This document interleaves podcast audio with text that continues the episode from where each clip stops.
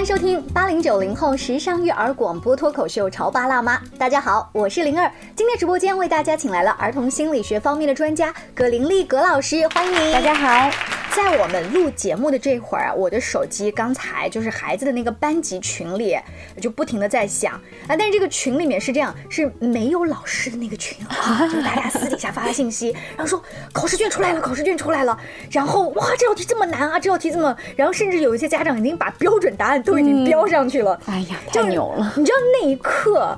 呃，我拿着这个信息在边刷的时候，葛老师，你的你的感觉是什么？我好焦虑，就是你是看着他们觉得他们焦虑，还是说你焦虑？就是我替大家都焦虑，就是就是好像这个事儿就变成了一个全民必须要参与的，然后谁都逃不开的一件事儿了。嗯，是。就在我来说想仔细看一下这些家长们分析试卷的这些具体信息的时候，葛老师自己玩的手机说了一句：“我是心太大吗？我儿子。”都上高中了，我都不知道他啥时候考试什么什么的。你这种不管教的勇气 是来自哪里？呃，真的是我心太大吗？是天生的吗？因为我觉得，呃，我觉得这个考试是孩子的事儿啊。嗯。这个我在这瞎操什么心啊？我应该操的心是应该我要把我的工作干好呀。嗯，是不是因为你的孩子从小到大学习成绩一开始都是中上等哈，或者到拔尖，就算说是他的事儿，他考得不好的话，你没有经历过被老师到学校来一次，嗯，这不是嗯那种痛苦你没有？嗯，但是我觉得哈，就是各司其职是必须的啊。就是你看，就是呃，当孩子在学校里面考试的时候，爸爸妈妈很不淡定的去已经去研。研究孩子试卷的时候，其实我们看它就是一种越界呀。不能说是好玩吗？我想去研究一下。你看双减之后，现在的孩子的试卷都是什么样的？就是我觉得跟孩子的距离要贴得近一点啊。我恰恰是觉得这个不叫近，我觉得这个叫纠缠啊。嗯，就是我有一种感觉是扭麻花儿。嗯，我挺喜欢舒婷的那首诗的。我是一棵树，你是一棵树，然后我们在这个蓝天白云里面相互招手，微风来的时候我们一起摇摆。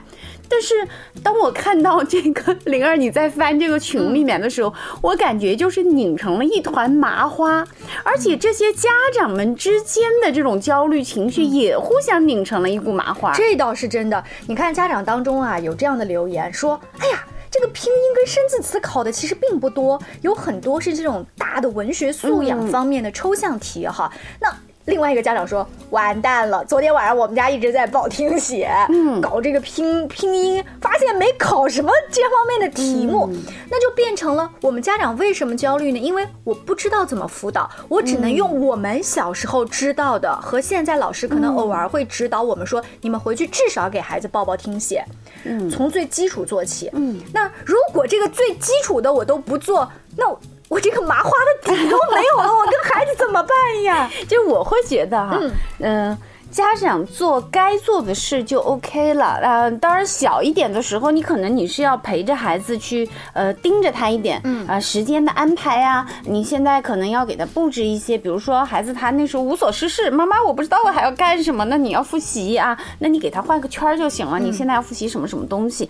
但是显然当孩子那边在考试的时候，这边家长在研究试卷，我觉得是有一种越俎代庖的感觉了。那我们可以预见哈，当这门考试结。结束之后，孩子们就今天放学回到家里，中午一到家，爸爸妈妈的电话里面的这种 这种氛围，让我感觉很窒息呀！真的是这种，你看这个考试，它已经不是孩子的考试了，它是一场全班人的狂欢 啊，或者说是全班人连孩子带家长共同的躁狂。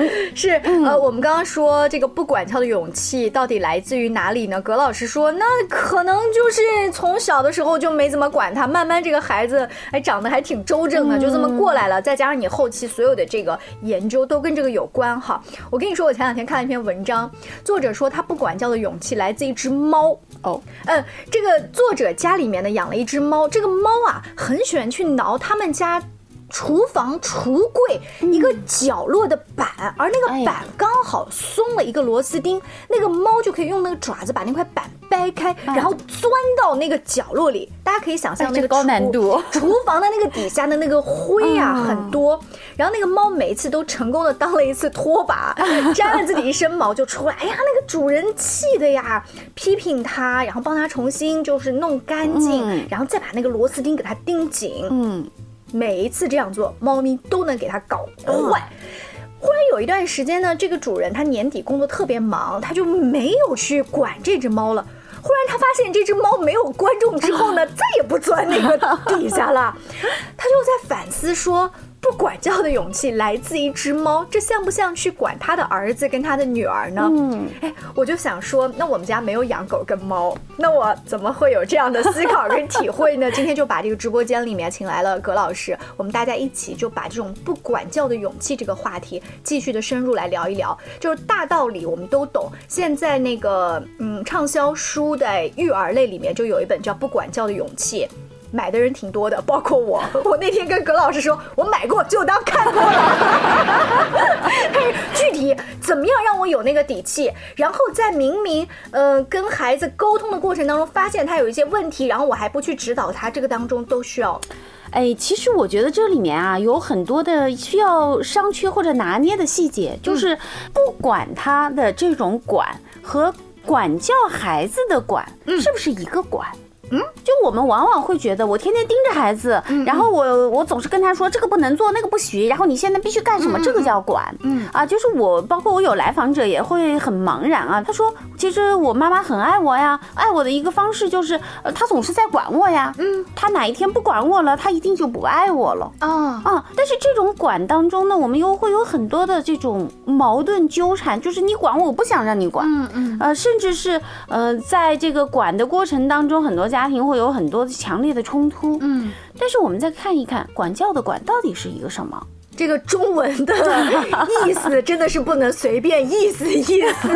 哦，我我还想到一个中文的词，就是看见的看，我是看着你还是看着你？嗯，对，对不对？跟那个管也很像。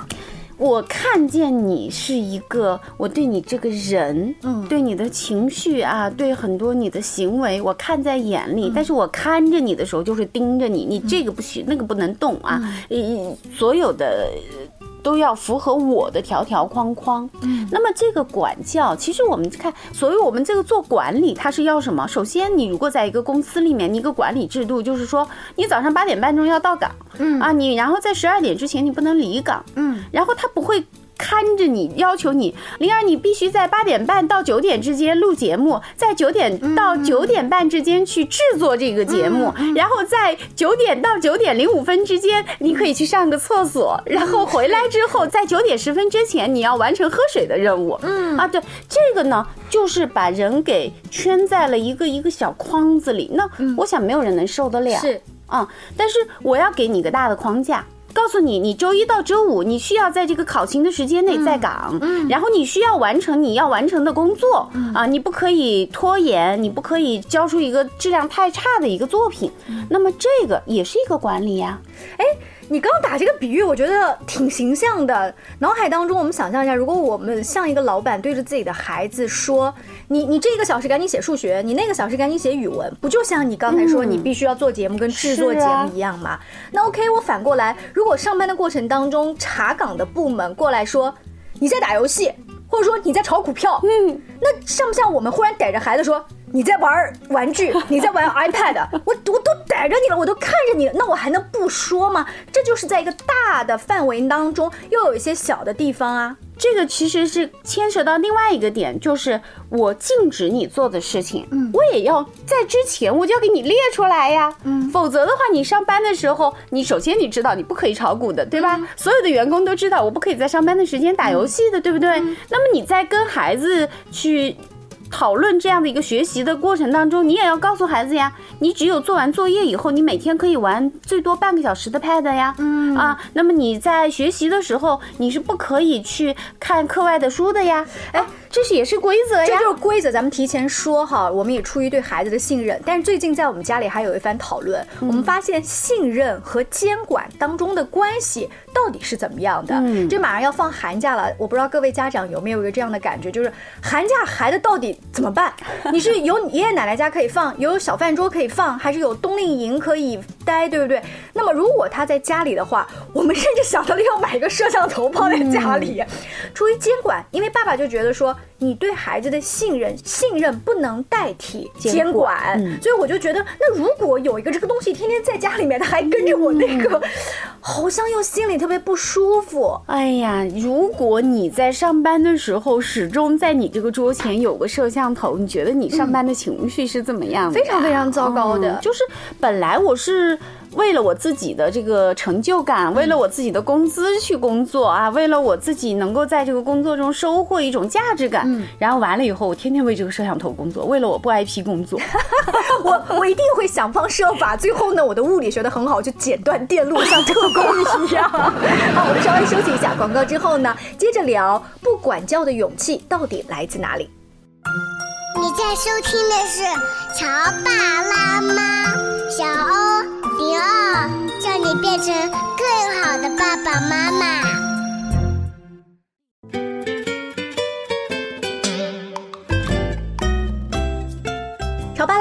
在直播间里请来了葛玲丽老师，灵儿要向葛老师请教哈，就是所谓的不管教的勇气。其实不管教的话，我们大人也轻松一些。呃，如果我真的已经能做到的话，哈，那那我这个底气到底来自哪里？呃，我觉得首先要明确一点啊，就像我们上半场说的，不管并不是说你不去管理他，而你教育管理的这个职责是父母天生的，就是从孩子出生以后你就必须要做的一件事情。但是呢。管教孩子不代表你时时要看着他、盯着他，所有的一切都要按照你的来。嗯，当你自己知道这样的一个区别和界限的时候，咱们的管教的任务是什么？首先，你要了解孩子的个性，你自己的孩子的个性，每个土豆和梨子不一样啊。另外一个普遍的孩子成长发育的规律，你比如说像小宝这个年龄，家长要参与到限制孩子每天玩手机，你要监督他，甚至是要没收。比如说一到五就是不可以给你玩，因为他的心智和自我管理能力还没有发展到他可以足够抵御手机的诱惑的程度。这到几岁才能发育到呀？这两天 iPad 天天 在我包里呢，那就是我们其实这是呃这样的一个自我管理的能力，也是要从小慢慢的去培养的，并不是说他到二十岁他就一定 OK 了。嗯啊，咱们要一定要在一个正确的培养的方式上面，比如说这么大的孩子，我。到时候我要监督你，一到五不可以给你玩哦。周六周日我可以给你玩半个小时，但是半个小时之后一定要收回来。那收回来之前，我要提前五分钟给你一个预警。嗯啊，那么家长的权威随着年龄的增长，他慢慢的，你比如说，你可以给他放松到让他自己来控制，但是我们要有一个规则，如果你控制不了，那么我要惩罚你，惩罚的代价就是下一次。嗯，这个取消啊，是它可能还会反复的，就是螺旋式上升。它一段时间管理的好，一段时间管理的不好，那么我们还可能还要回头。那这一步一步的过来，但是我们一定不能要求一个还不具备这样自我管理能力的孩子去达到我们期待值的那种理想的目标啊。那为什么邻居家的某某某他可以，你不行？然后我们去批判孩子，然后孩子被你这种批判，就会越来越觉得自己是没有办法管理好自己。啊，就像那只猫啊，就是我一。一直往里面钻，呃，其实这里面还有啊，其实当你在说那个猫每次给抓出来，然后去洗澡的时候，我还有一种想法，就是这个猫其实它是潜在获益的，因为弄了一身脏以后，它就可以有洗澡的待遇了呀，啊，就是我们有一些调皮捣蛋得到关注了，哎，对，那我们有一些孩子，其实他真的在家庭里面是一个处于一个被忽视的状态。不仅还家长不管教，甚至是根本就是当这个孩子是空气，你别给我惹麻烦。那么这个时候孩子也会生出来一些幺蛾子，因为，嗯。即便是批评指责，也比忽视要更让人舒服一些。那那我们对孩子，我们强调的是一个正面的管教啊。其实也有很多市面上有很多这样的书啊，呃，正面管教啊，EPT 啊这样的一些呃家庭教育方式。我们对孩子要符合他的年龄的特征，符合他自身的性格特征。积极的关注，嗯，积极的关注，正向的，就是你看到他的优点，然后你给他正向的鼓励。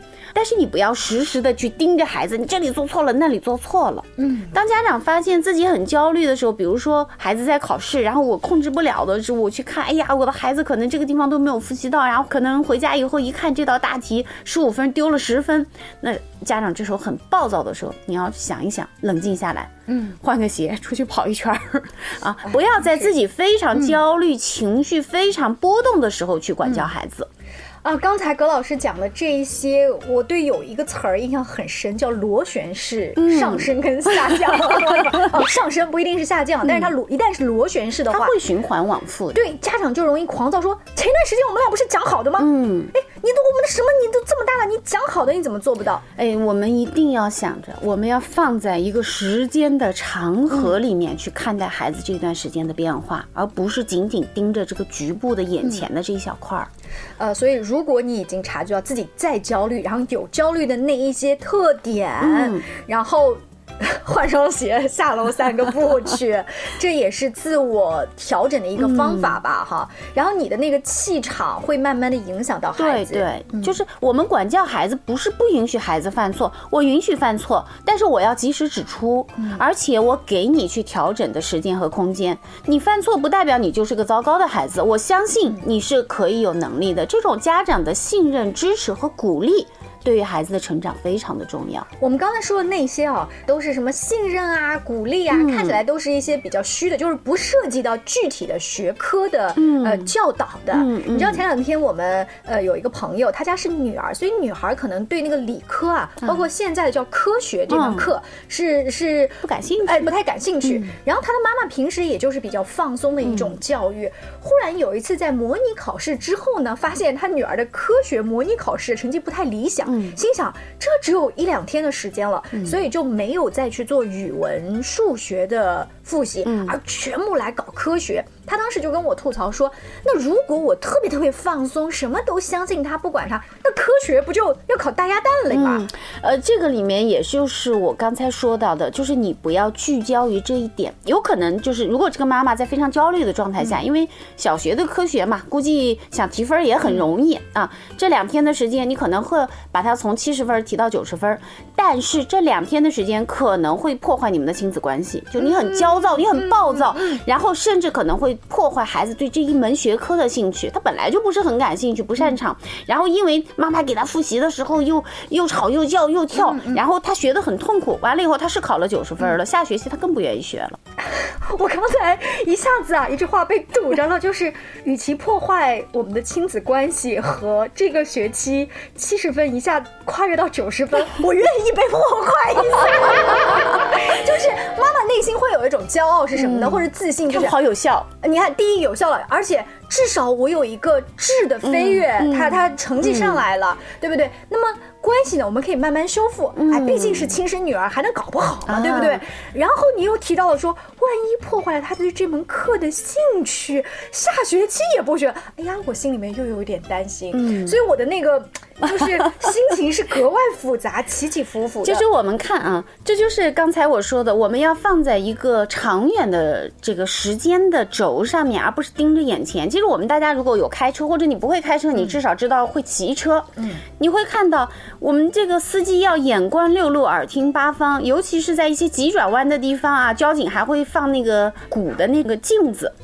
这就是什么？我们要把好方向盘，其实不是我们要盯着眼前的路。如果你盯着眼前的路的话，你大概率会撞车。嗯，你一定要看远，看远的时候你才能好修正这个方向盘的方向，你才知道什么时候踩油门，什么时候踩刹车。嗯啊，然后你盯着孩子，就是这一学期这两天的这个成绩的时候，其实你就是一个非常聚焦的一个状态，然后你自己的焦虑值会上去。那葛老师啊，什么叫看远呢？你说开车的时候，你看的是前面的那个目的地的，对不对？在人生的这个道路上，我看着就是孩子，如果你不 不不好好学，现在的话，你马上高中都考不了。我这个。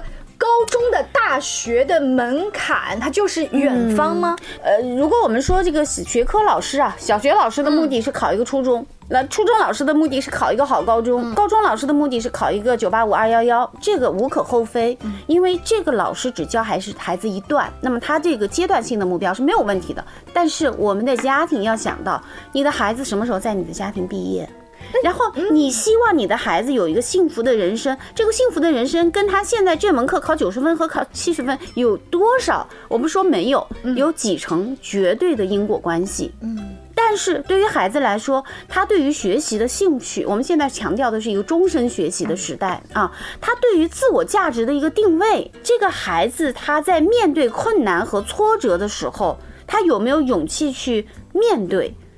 有没有能力去思考我怎么去摆脱这个困境？其实这是家庭的任务。嗯啊，所以当我们看到，哎呦，孩子就剩这两天了，我提七十分还是九十分？我不是不赞成家长带着孩子一起复习，我是不赞成家长在很焦虑的状态下盯着这个二十分、十分去，一定要赶着孩子拿到这个分儿。那葛老师啊，我下楼跑一圈，然后我上来以后情绪好很多了，我再陪孩子复习可以吗？OK，但是你这个时候复习是不是还是盯着这个十分二十分？当孩子这道题目不会做的时候，你是不是又怒火中烧啊？然后我们呢要看到，就是孩子的兴趣，尤其是小学生，他是要慢慢培养的。就是我可以允许你这次可能只考七十分，甚至拖了后腿，但是家长要不要从别的方面去想？我是不是要给你定一些杂志啊、奥秘、科学？嗯，然后去看一看那个小亮，嗯啊无无敌小亮那个藏狐的一个一些视频，然后你去培养孩子对这一门学科的兴趣，包括你还有初中的数理化，对吧？至少理化是跟科学直接相关的。你带孩子去做一些小实验，去带他看一些呃很有意义的一些科技短片。这些都是在培养孩子一个长期的兴趣和他自己学习的能力。就这个东西，就是你刚才说方向盘之外的远方。是的，呃，我还记得有一次哈，就是咱们在一起吃饭的时候，另外一位老师提到了一个观点，他说不要陪孩子复习，有个原因是你陪伴的过程当中会发现。总有知识点在疏漏，嗯，那这个时候你就会越来越焦虑。是，但如果说你作为一些其他兴趣的补给的时候，你会发现所有的这个都是乐呵的，因为我发现另外一个兴趣点，我发现另一个好玩的事情，所以一个是增量，一个是减量。是啊，孩子学习其实就是一个捕鱼，我们一个大网撒下去，然后我们要关注的是捞上来多少鱼，而不是哎呀，我这个网兜的洞太大了，我有好多的小鱼落下了，我补上了一千。千斤鱼，如果我这个网可以再密一点、再小一点，如果我把这个网再做大一点，我可能能补上去一千五百斤。那这样的时候，你就不是捕到一千斤鱼的喜悦，而是丢失了五百斤鱼的这种沮丧、愤怒、悲伤，然后这个。关系就又完蛋了啊！所以，呃，你刚才用了一个捕鱼的网那个例子，我们脑海当中有个画面，其实就是你看更多的课外书，你建立更多的兴趣爱好，然后让你的人生心态变得更好的时候，你的网就变得越来越大，你的网就变得越来越密。哇！好，我们去织网去。呃，我们今天直播间里面啊，为大家去，我觉得是稍微疏导一下，然后这个不管教，同时。其实他也会不管教很多东西，就不管教，比如自己的老公啊，嗯啊，或者说甚至是不管教自己的父母。现在我身边有一些就是人到中年，他不仅要管孩子，还要管父母，还要管爹妈，这个生活习惯不好。对，你这个爹妈天天从那个超市里面拿塑料袋，这个习惯已经很多年了，你就不要管他了，对不对？所以就是先先自己哈，啊，我们一个积极的关注比什么都重要。是，嗯，好，更多亲子育儿方面的话题也请持续关注潮爸辣妈，下期见，拜拜拜。